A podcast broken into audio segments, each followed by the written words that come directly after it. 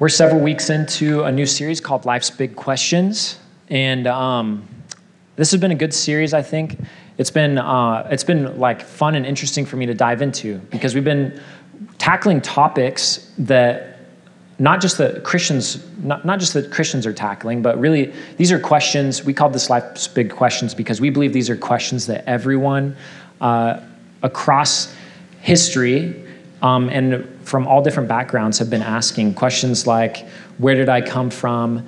And uh, what is my purpose? What does the good life look how do i have a good life? Last week nick talked about uh, is there such a thing as or two weeks ago we had life group hangs last week. How was that? Yeah. Um, two weeks ago he talked about if there was such a thing as morality right and wrong. And uh, one reason that, that I love this question is because I believe, uh, and this actually, Pastor Dave said this on a Sunday, that the Bible actually thrives under investigation. As we look at life's big questions, we see that, that, the, that God's not trying to sidestep our big questions, that He really does have answers. And actually, um, he, he desires to, to speak into those questions. So tonight I am talking about an easy one. It is why does pain happen? I'm just kidding. It's not really very easy. This has been a difficult question for many people across time. Why does pain happen? Especially, uh, why does pain happen to good people? Uh, this is, this is a number one reason that, that non believers will give for not following Jesus. Have you guys heard non believers say this? Like, I can't follow God because um, why would He allow uh, this pain to happen to me or to someone or this potential pain to happen?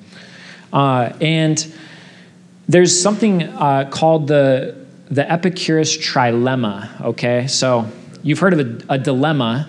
This is a trilemma.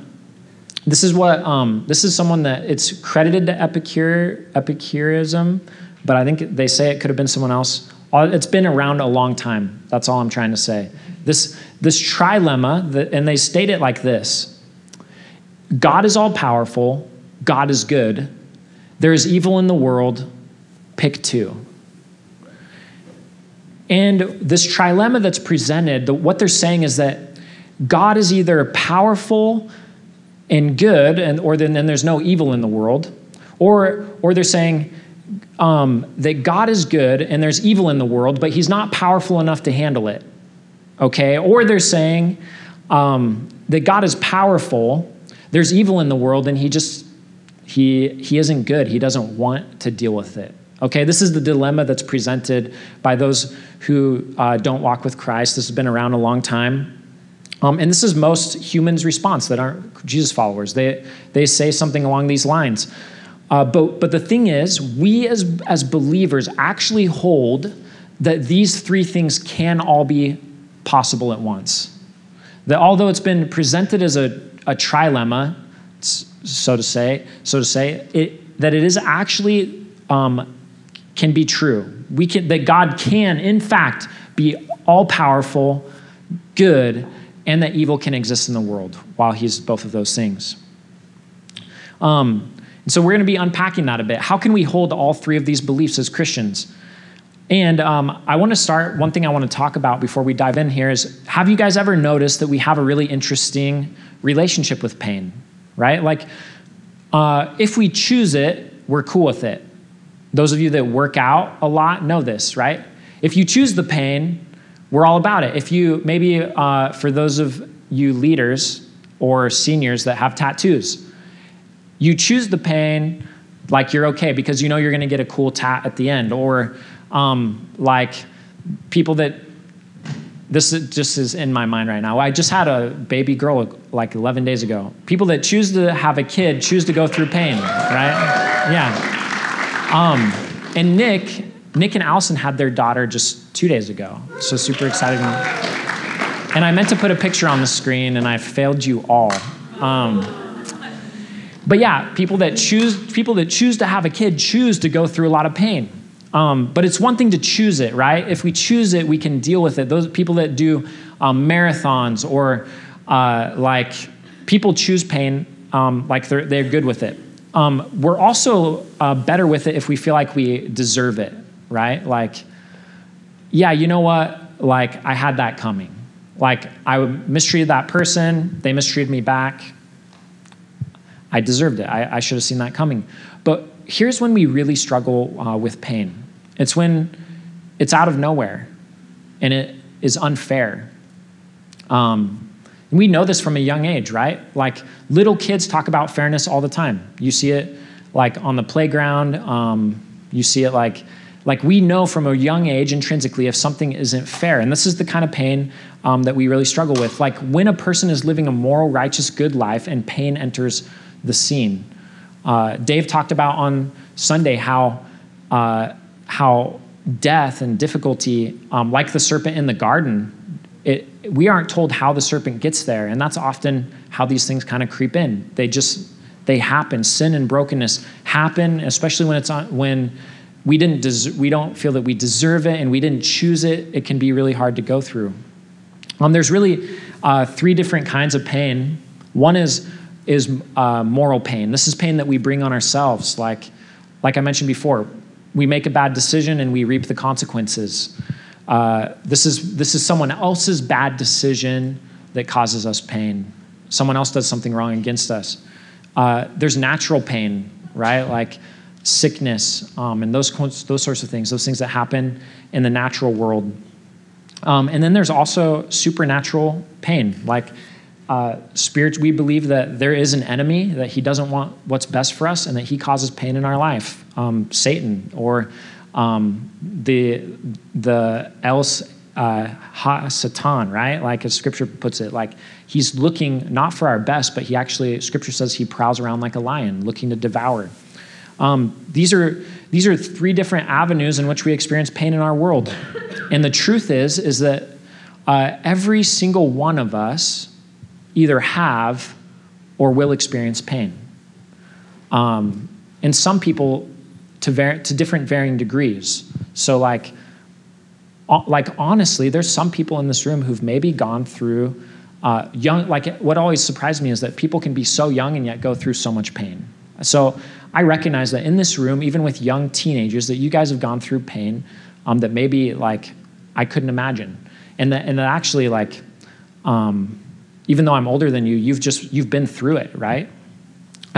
That this happens in our world that people go through different, varying degrees of pain. Um, maybe some of you, uh, you've actually escaped a lot of pain in your life, like you've had it pretty good, um, and there's nothing wrong with that, by the way. It's not like how dare you not go through pain? I think that's great. Um, but I think this is an important message for you because we will all encounter it. If not, if we haven't yet, and if we aren't encountering it now, we'll encounter it someday in the future. None of us can escape it. Um, and so now we're going to dismiss into small groups. I'm just kidding. Um, every one of us will experience pain, none of us escape it. Um, there will be a time in your life uh, where you'll ask, Where is God? Um, maybe it's the death of a loved one, or divorce of parents, or uh, abuse that comes from another person, or sickness uh, in your life, a, a bad diagnosis, uh, or broken relationships, as I already mentioned, like divorce, or honestly, like the first heartbreak is a doozy. I'm not get, even going to try to downplay that, right? That, that is a big deal. Um, we go through pain and we ask God, Where were you? God, where were you when I went through this thing? Um, and, and what about those that are serving Lord, serving the Lord, and they experience pain? Like they, they've given their life to Jesus, right? We, they're like, they're sold out for Christ, and then something bad happens. Like sometimes we have a difficult time wrapping our minds around this. Why does this happen? This is what we call life outside of the Garden of Eden right? We were, we were created to be in perfect relationship with God where things were, were right and there wasn't death and um, humanity, humanity uh, sinned. We, we chose not to follow God. We chose instead to choose our own desires and it caused sin and brokenness in the lives of one another. It caused sin and brokenness in our world. We've been reaping the benefits or the consequences ever since. But thankfully for us, we have um, a God who didn't just leave us in our mess. He sent his son to die for it, to die for us, to take on the penalty that we deserved, so that we could again um, have a, a, hope moving forward. And so, um, if you've never heard the gospel, that's it. It's that there's sin and death in the world, there's pain, and that one day, Revelation describes that we will have every tear wiped away, that all wrongs will be made right. And maybe you're even sitting in the room tonight thinking, like, that, that, that feels impossible. There's been moments in my life when people have said, Hey, how hopeful are you in regards to that pain in your life? And I've said, 0%. And I, and I was speaking truthfully and honestly as a, as a Christ follower. Um, but I can say now, in retrospect, like I've seen God moving. I see hope and a future, and it's provided by Christ Jesus. So, life outside the garden is, is the reason why death feels so weird. Like, if we just take death for a moment, like a lot of people will say, someone passes away. I hear this phrase a lot. Don't worry, they lived a long, healthy life. And my response is always, it still wasn't supposed to happen like this. This person, even if they were 95 years old, lived a long, amazing life, had lots of grandkids, they were never meant to die. This is outside of God's design. Um, we weren't meant for death, we weren't meant for pain. And so tonight I want to open God's word. I want to I want to look at a story about a man who encountered a lot of pain. And I believe that God is trying to answer some of our, our age old questions regarding pain. It's found in the book of Job. Um, and, uh, and this is a story about a righteous man, right? I, I just want to take a moment. It's not very long. I want to, Job is uh, 42 chapters long. And I just want to read chapter one because it really sets up the whole story. It'll give you the whole context for the entire story. It's about a righteous man who encounters a ton of pain, and a lot of the action happens just in chapter one. So I'm going to read chapter one, and then we're going to talk a little bit about Job. Here we go. There was a man in the land of Uz whose name was Job, and that man was blameless and upright, one who feared God and turned away from evil. There's a guy who lives in Uz, the land of Uz, named Job. Did you guys catch what he was? He was blameless and upright. Blameless. He feared God. He turned away from evil. There were born to him seven sons and three daughters. He possessed 7,000 sheep, 3,000 camels, five yoke of oxen, five female donkeys, and very many servants, so that this man was the greatest of all the people of the East.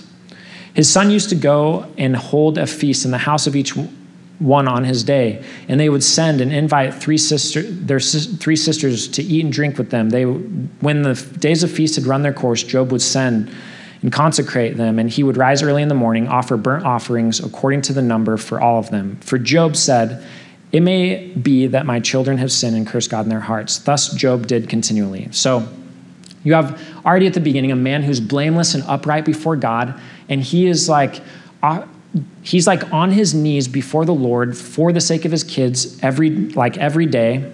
And then there's an interesting part in the story. It says, Now there was a day when the sons of God came to present themselves before the Lord. So there's like a heavenly council in, it, in this story, and it says that Satan came among them. And the Lord said to Satan, Where have you, from where have you come? And Satan answered the Lord, From from going to and fro on the earth and from walking up and down on it. And the Lord said to Satan, Have you considered my servant Job? that there is none like him on the earth, a blameless and upright man who fears God and turns away from evil.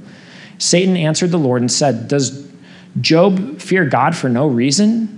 Have you not put a hedge around him and his house and all that he has on every side? Have you you have blessed the work of his hands, and his possessions have increased in the land. But stretch out your hand and touch all that he has, and he will curse you to your face. And the Lord said to Satan, Behold, all that he has is in your hand. Only against him do not stretch your hand. So Satan went out from the presence of the Lord. So Satan says, Job is only upright. He only fears you because you've given him the hookup. And Satan says, All right, well, let me, let me, met, let me mess everything up. And God says, Go for it. And so he goes and he messes things up. He says, just don't touch his body. And it says, now there was a day when his sons and daughters were eating, drinking wine in their oldest brother's house. And there came a messenger to Job and said, The oxen were plowing and the donkeys feeding beside them. And the Sabeans fell upon them and took them and struck them down, the servants, with the edge of the sword. I alone have escaped to tell you. While he was yet speaking, there came another. The fire of God fell from heaven and burned up the sheep and servants and consumed them, and I alone have escaped to tell you. While he was yet speaking, there came another and said, The Chaldeans formed three groups and made a raid on the camels, and took them and struck them down, the servants, with the edge of the sword, and I alone have escaped to tell you. While he was speaking, there came another, and he said, Your sons and daughters were eating and drinking with wine in their older brother's house, and behold, a great wind came across the wilderness and struck the four corners of the house, and it fell upon the young people, and they are dead, and I alone have escaped to tell you. Then Job arose and tore his robe, shaved his head, and fell on the ground and worshipped. He said, Naked I have come from my mother's womb, and naked shall I return. The Lord gave, and the Lord has taken away. Blessed be the name of the Lord. In all this, Job did not sin or charge God with wrong. And so um, there's probably lots of questions for you. What's this heavenly council? Satan and God are having a dialogue. God allows Satan to do this. Um, these, these are all valid questions. You may be even wondering is Job a real person or is this story um, just a narrative? All valid, but I think what they're really trying to, to answer here is, um, is, is how do we respond when everything is taken away from us, right? Because here's a moment in the life of Job when all of his, um, all of his wealth, all of his uh, family, literally everything that he has is stripped from him. And he's able to say, Blessed be the name of the Lord. How do we find ourselves um, able to say this? How do we get into a spot like Job where we're able to do this? This is incredible. This is a crazy story, right? I think that, that, that we, like, even as we read the story, you may even feel like, I think I have some like, I think I have some issues with how God dealt with this. Here's a man who's upright, is like a family man, fears the Lord, is serving him, and God allows this to happen. Um, and you, you, if you were, had an issue with that, you'd have a pretty good case, actually. I think, like, man, this just is frustrating. It seems so unfair.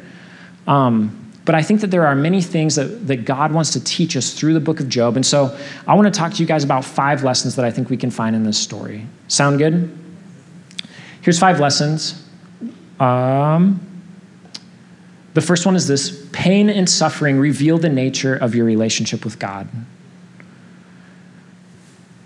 When, when Job lost everything, all the things that God had given him, Job's response wasn't was not, God, why didn't you hold up your end of the bargain? It was, blessed be the name of the Lord. In my life, I can think of many times, there's one in particular when I was a freshman in college, and I, am so sorry, I repeat this story a lot, but it's because I just was like in the wrong headspace, and I hope it's relatable. I was in college, I had gone through high school without doing a lot of the things that I thought were like um, non Christian, right? I like, didn't hang out with I, I like didn't interact with the, with girls very often. I was too awkward, and so I didn't have issues there. I like didn't do drugs. I didn't drink. I tried my best not to cuss. Um, I got to college, right? I was worried about all these external things. I got to college, and I really liked this girl, and I just prayed, God, I have I have like followed you and missed out on a ton of fun stuff in my mind missed out on a ton of fun stuff because like I was giving everything to you. And I've even given my college career to you. I've given my life to you. I'm going to Bible college. Could you just please give me this girl as my girlfriend? Was and this was like an honest conversation I was having. And I remember praying a lot, Lord, I've been faithful to you, be faithful to me. The issue was is that I wasn't like entirely faithful. I had um, like lust and sin issues. I had internet usage issues. I was dealing with, with my own stuff. I had hatred, a bunch of built up hatred in my life. And so, even though I thought I was holding up my end of the bargain, I had actually fallen quite short. But I thought, like, man, God, I've really like followed you. And so, would you be, since I've been faithful to you, would you be faithful to me? And it didn't work out with that girl. And I remember being so mad at God, saying, like, this was the moment for me. That's why I said, like, first heartbreak is pretty hard. I remember saying, like, why, God? Why? And it was a really rough situation, not to downplay it. Went to Montana, met her family. They didn't like me. We never talked again. And it was like a really awkward week um, over Christmas. It was like pretty bad. Um, but I just remember saying, like, why, God? I went home to the coffee shop Nick was working at. He's like, how was the trip? I was supposed to be dating this girl after Christmas. And I burst into tears in front of all these people. It was a mess. And here's the thing, you guys I, I believe that me and God were in a contract, that I, that I would follow him and he would make my life like really easy. And for some reason, I thought that, like, t- to be honest, this girl thing just highlighted a lot of other pain in my life. I had, you know, I've always I've struggled with relationship with my mom. It highlighted that. I was dealing with stuff. And so it brought up all this pain in my life. And I just felt like, God, I've given my life to you. I'm going to Bible college for you. You couldn't give me this thing. And I say that to say that when pain enters our, li- our, our life, it will reveal if, if we believe that God owes us or if we believe um, that, that God, that like we, that, that we love God and that actually we could, he, he doesn't owe us anything, but he's actually given us everything. Does that make sense? So, um, it's said like this some people have said the same sun that hardens mud softens snow. It's not the sun that changed, it's, it's the two things, right? And I would say when pain enters our life, that, that for some people, it softens them. It makes them like, like follow God even, even more deeply. It makes them like run to Him and turn to Him and um, want, want Him in their life. Or when pain comes into their life, um, it hardens them towards God. I've seen pain do one or the other soften people towards God and harden people towards God. And I find it really interesting that have you ever noticed that villains and heroes usually have the same origin story? Villains and heroes usually have similar origin stories. It's just what they do with the pain that, that is the outcome of their life. So Spider-Man got bit by a spider. He could have like been like, I, I don't know. Uh, but there's usually a pain and then they, they like help the world for good. Or there's a pain and they try to burn the world down. Does that make sense? Um, here we see that Job isn't immediately hardened because of pain in his life. Instead, he worships God. The other lesson I believe that we can learn from the book of Job is this your choice of friends matter in times of suffering. Um, I said that this first chapter really set the book up, and that's true.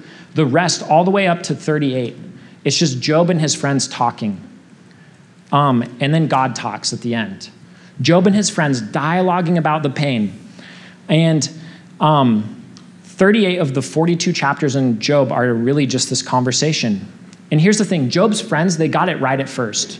Job was in pain. It says that they came for seven days. They were, they were grieving with him. They didn't even say anything. They were grieving with him. They said that they wore sackcloth and ashes and they were just in his grief with him. How many of you guys know that when you're going through pain, just to have someone with you is like a game changer, right? That's what his friends did at first. But then they just talked and talked his ear off. And, and the crazy thing that you'll find if you read the book of Job is that his friends are actually usually theologically correct. They're saying right things about God, it's just not in the right way. What I mean by this is like you go through something really painful in your life and someone says, Hey, but God's good, am I right? Theologically true, and yet so very wrong. Does that make sense? This is what his friends do for most of the book of Job. And this shows us the truth that friends have the opportunity to make suffering better or worse, right? Friends have the opportunity to come alongside you in your suffering, to sit with you in it, to help you move through it, or they have the there's the opportunity to make it worse. So may you surround one surround yourself with the kinds of people who will be with you in the mountaintops and the valleys, and will you be the kind of friend that sits with people in the valleys? The other thing we learn from the book of Job is this um, our honest confession about pain and suffering don't offend God. Job doesn't always just say, he doesn't always just say, Bless, blessed be the Lord, right? There are moments in, in Job when he, when he says um, that he wishes he was never born. He says, Let the day perish that I was even born. There's even moments in the book of Job where he says, like, God, I'll take you to court and I will find you guilty. You'll be the evil one, right? He's like saying that to God. Um, and there's this moment in the end of book of Job when God finally speaks. Uh, he says this After the Lord had said these things, he said to Job, or the, these things to Job, he said to Eliphaz and Temanite, these are Job's friends, I am angry with you and your two friends because you have not spoken the truth about me as my servant Job has. Yet we see Job not always speaking truth about God. So why does God say, Job spoke truth about me? Here's I've been wrestling with this. This is what I came up with. Job said wrong things about God, but he said them to God. Does that make sense? Job was saying wrong things about God, but he was saying them to God. Pastor Andrew Damasio said it like this does, God does not mind your confession, he minds your direction.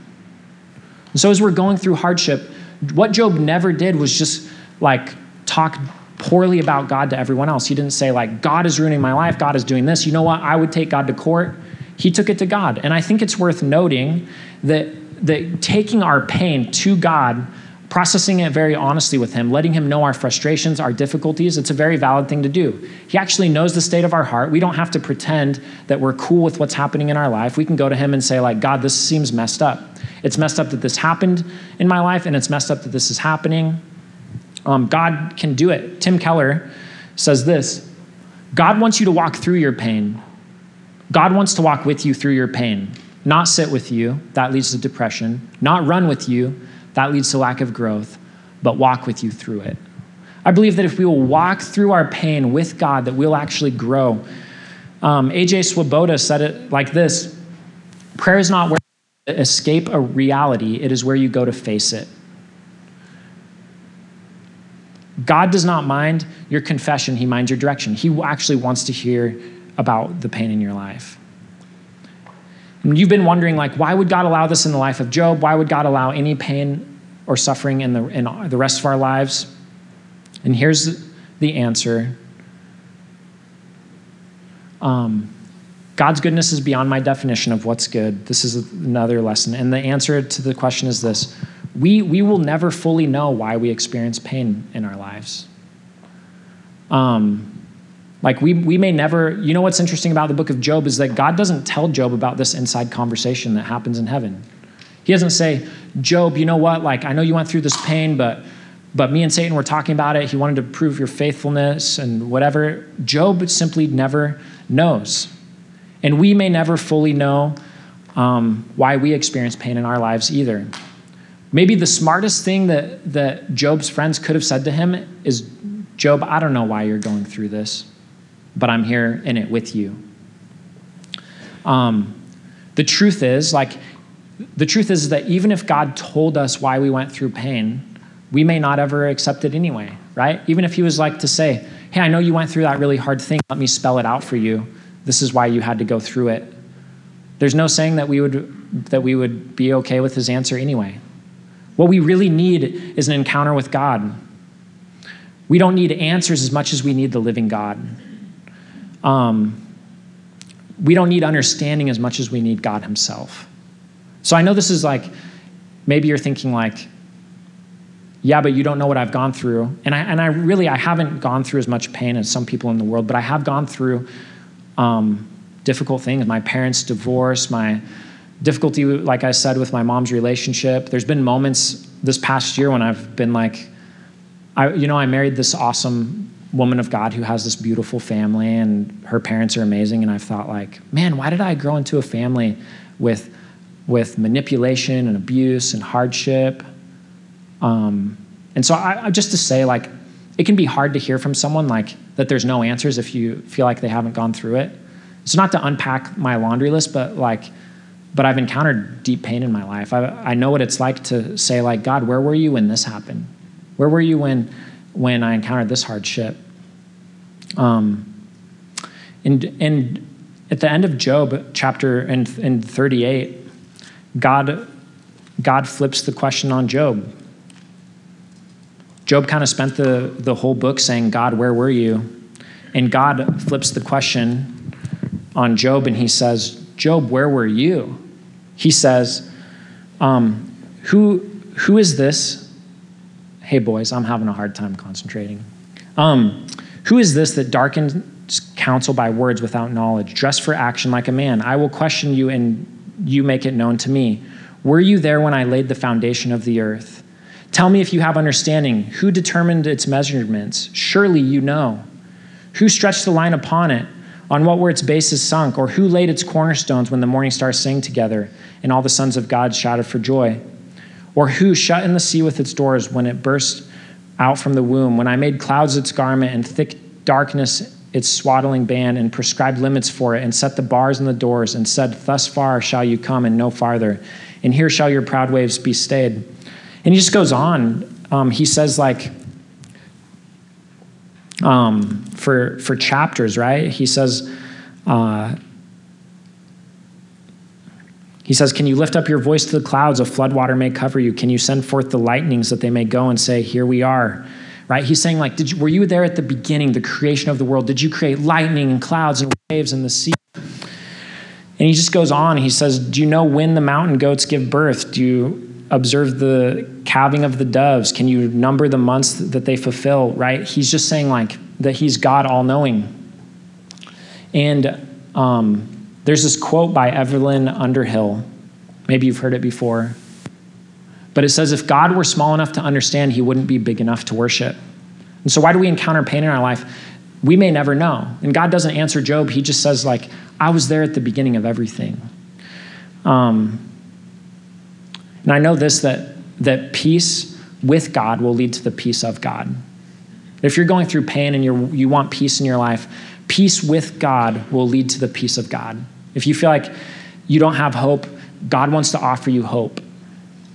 Um, the fifth lesson that we learn from the book of Job is this the greater the suffering, the greater, sorry, the greater the suffering, the greater the reward. Job 42 says this After Job had prayed for his friends, the Lord restored his fortunes and gave him twice as much as he had before. So Job encountered a ton of pain, and God restored his fortunes. He was, he was faithful to Job. I'm not saying that if you go through suffering in this life, that God is going to uh, restore your fortunes or give you more money or anything like that. But I do think that there's a lesson in this story, which is that, um, that God saw what Job was going through and he rewarded him for it. We have a, a reward actually that's greater than any, anything physical. Second Corinthians talks about it. Therefore, we do not lose heart, though outwardly we are wasting away, yet inwardly we are being renewed day by day. For our light and momentary troubles are achieving for us an eternal glory that far outweighs them all. So we fix our eyes not on what is seen, but on what is unseen. Since what is seen is temporary, but what is unseen is eternal. Part of what we're offered in Second Corinthians is just an, a perspective on eternity.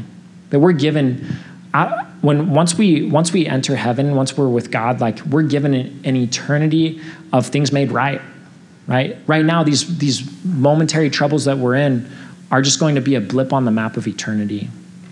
And when Paul wrote this, when he penned it, he wasn't just saying this like from uh, a mansion. People were being persecuted for their faith, sawed in half, right? These really big traumatic things. And yet he was able to say, like, hey, there's something more. There's an eternal glory awaiting us.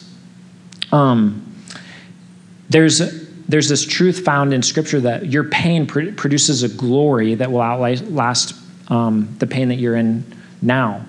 Um, and I find this, I, someone told me once, like, that pain, um, that pain can be redeemed. What they meant by that is like when you go through something really hard, that God can redeem that and use it in the life of other people. Uh, I've always been like encouraged by the end of Genesis 50 20. It says, You and this is Joseph, a man who was sold into slavery by his brothers.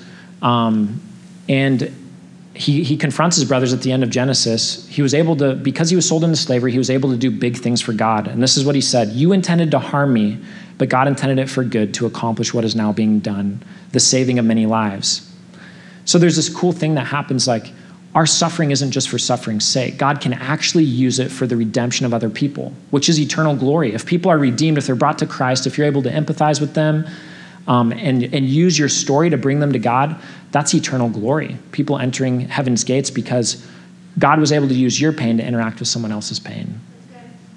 John Piper has this to say.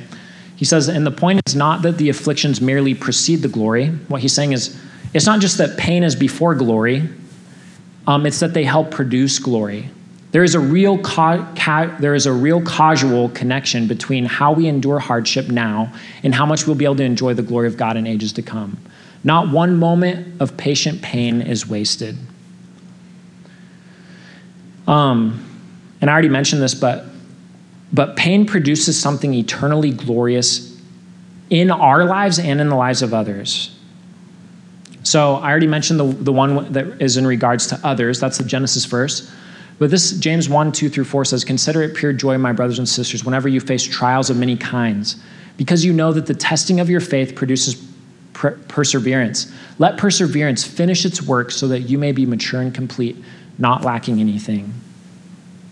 Somehow in our lives, pain becomes a training ground for, for holiness and godliness. Like, and so I guess that I'm really wrapping this up telling you that the reason we have, we don't always know why we have pain in this world, right? So I'm sorry if that feels like a cop out, but it's the answer that the Bible gives us. We don't always get to know the answers, but we know that it can be a training ground for us. That, that it, and we know this to be true. How many of you guys think of some of your favorite people, some of your very favorite people that you would say, like, man, they're just a beautiful soul?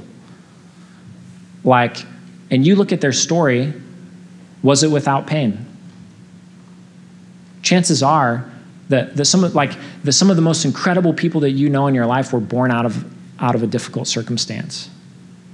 I think that scripture backs that up. And so, um, may you this week, as we head out, as we head into small groups, as you go about your days, may you know that any pain that you've encountered in the past, any pain that you're going through now, or any pain that you may encounter, um, it's not God's will that you go through pain. It's not His desire. It's not His design. Um, but He can redeem it. He can use it. It it's, it's doesn't have to be wasted. Um, there's, you know, like when, when you talk about people that survive tr- trauma, um, they say that those that, that, that go through trauma and do well on the other side, the reason they're able to do well is because they're able to connect um, the, the pain that they went th- through to a purpose for good. Um, I've seen that in my own life. And so, um, anyway, I know I can't uh, in one sermon touch on all the pain that you guys are experiencing in the world, but may you know that the God who cares for you is in it with you. He doesn't just leave you in your pain, and that one day every single tear will be wiped away. Let me pray for us. God, I pray for, um, for healing in the lives of our students. Maybe there's pain they've gone through where they, um, they just have lost trust in you. They've gone through pain, and so they, they've said, like, I just can't trust a God that would let me do that. God, I pray for um, healing in their relationship with you. God, I pray that you would show them um, when they went through their pain uh, where you were. I know at times it feels like when we go through pain, we say, God, where were you? Um, God, you were somewhere. And so I pray that you'd show them where you were, maybe right now, that you'd show them that you do care, that you don't leave them in their pain, that you actually love them, that you have a purpose for them, that you have, that you have um, a, a, plan for them, a plan for good. And God, I pray that um, every person in this room would just be encounter your Holy Spirit and the healing um, power that comes with your Holy Spirit. God, I pray that they would feel the comfort that comes from you and the peace that comes from you, the peace from knowing you. It's in your name that we pray these things. Amen.